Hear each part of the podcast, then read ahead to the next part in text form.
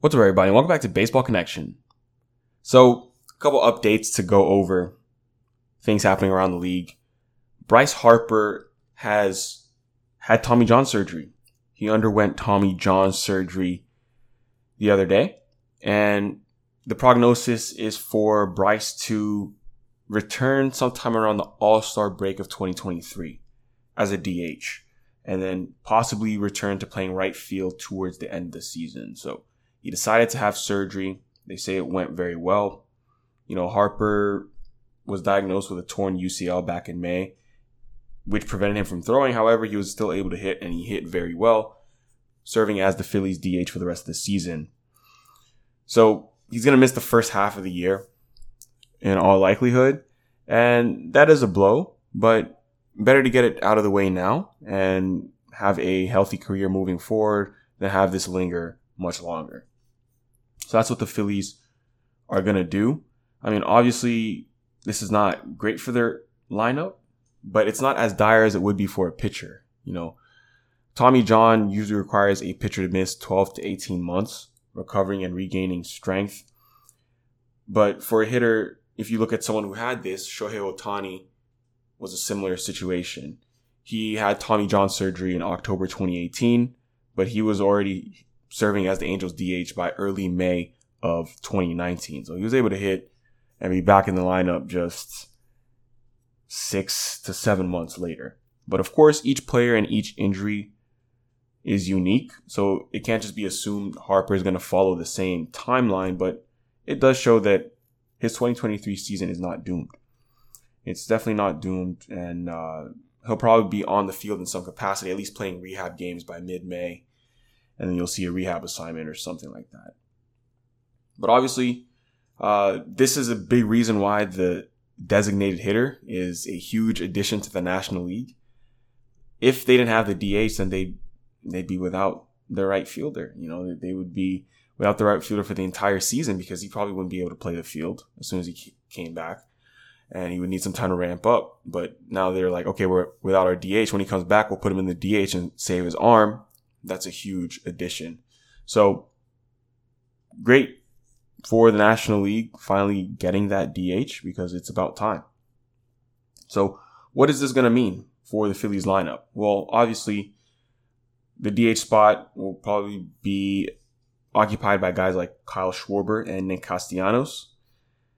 I mean, it also means that someone else is going to have to play the outfield, like a lower ranked outfielder, someone like a Matt Vierling or a Dalton Guthrie because Schwarber and Castellanos were typically in left and right. That's if you look at the World Series lineup, that's how it was. Schwarber in left, Castellanos in right. Well, if one of those guys goes to DH, you know, then you're going to open playing time for some of the younger guys and someone like Matt Vierling, Dalton Guthrie, maybe Darick Hall, someone like that is probably going to be playing the corner outfield because Brandon Marsh will probably be their center fielder. So that's probably how the Phillies will line up to start the year unless they decide to make a move this winter to plug that gap because obviously you don't want to throw away games early in the season. In other news, the Tampa Bay Rays are interested in Brandon Nimmo. So we have a market that's thin on center field help. That means guys like Brandon Nimmo have naturally drawn a lot of interest on the free agent market. And a lot of baseball's bigger spenders have been linked to Nimmo, but the low payroll Rays are a rather surprising suitor, suitor for Nimmo's services. I mean, MLB Trade Rumors is projecting a five-year, $110 million deal for Brandon Nimmo, which would represent far and away the largest contract the Rays have ever given to a free agent. So it is a bit of a head scratcher that they're they're looking at this guy because they're just not known to do that. But we'll see. The Rays are looking for center field help. In other news, the Brewers have discussed a contract extension with Willie Adames. Willie Adames, we know this is someone who, you know, was traded from Tampa Bay to Milwaukee a couple years ago. And as soon as he got to Milwaukee, he started to hit the ball a lot better. Was not really much of a hitter in Tampa Bay, but has been the Brewers' best hitter for the past two years. And he's built a pretty solid track record now. And in his career as a whole, now he has a 111 weighted runs created plus. That's a solid number for any player. and particularly for a shortstop, that's a very strong number. So there is some talk about a contract extension. Uh, you know, he just turned 27 last September, so he's right in his prime, and this is a good time to do that. So the Brewers would be looking to secure and lock up a above average shortstop if they can do this. I think that'd be a really good move for them because they don't have to go out there and spend big money on the free agents. They can just keep the guy they have right now, who would probably come cheaper than going out to get one of those big names on the market right now. If you look at their farm system, I mean, they, they could they could wait a little bit and let Adames go through arbitration, but some of the guys right there are are interesting prospects. You have a player named Brice Turang. He was a first round pick in 2018. He's expected to make his MLB debut sometime next season. He's considered to be a capable shortstop, but he's probably going to be a second baseman when he first comes up. You have 2022 first round pick Eric Brown, who's still young. He just completed his first season of pro ball, so he'll probably need a bit a little bit more seasoning, quite frankly. So I think the best option is just to extend Willie Adames and let Turang come up as a second baseman, and then you evaluate them as you move forward. In other news, the Twins have reportedly made multiple offers to Carlos Correa. So, the Twins made a shocking signing in spring training when they got Correa as a free agent. He is now back on the open market after he opted out, and he's looking for a long term deal. He looked for one last season, didn't, he didn't get it, so he's looking for it again this season. He's hoping to get it. And a Correa deal of six plus years would definitely be a, you know, it would be a high watermark for, for the Twins. They're not known for making long term commitments. The only player they've done this for was Joe Mauer in 2010. They gave him an eight year deal, but they've only reached or narrowly exceeded the $100 million figure two times. Obviously, Correa's deal last year, which had opt outs, and then Byron Buxton for 100 million last offseason. But Correa is a known quantity to them. He's headed into his age 28 campaign. He's still the youngest of the four top shortstops on the open market. You have Dansby Swanson going into his age 29 season.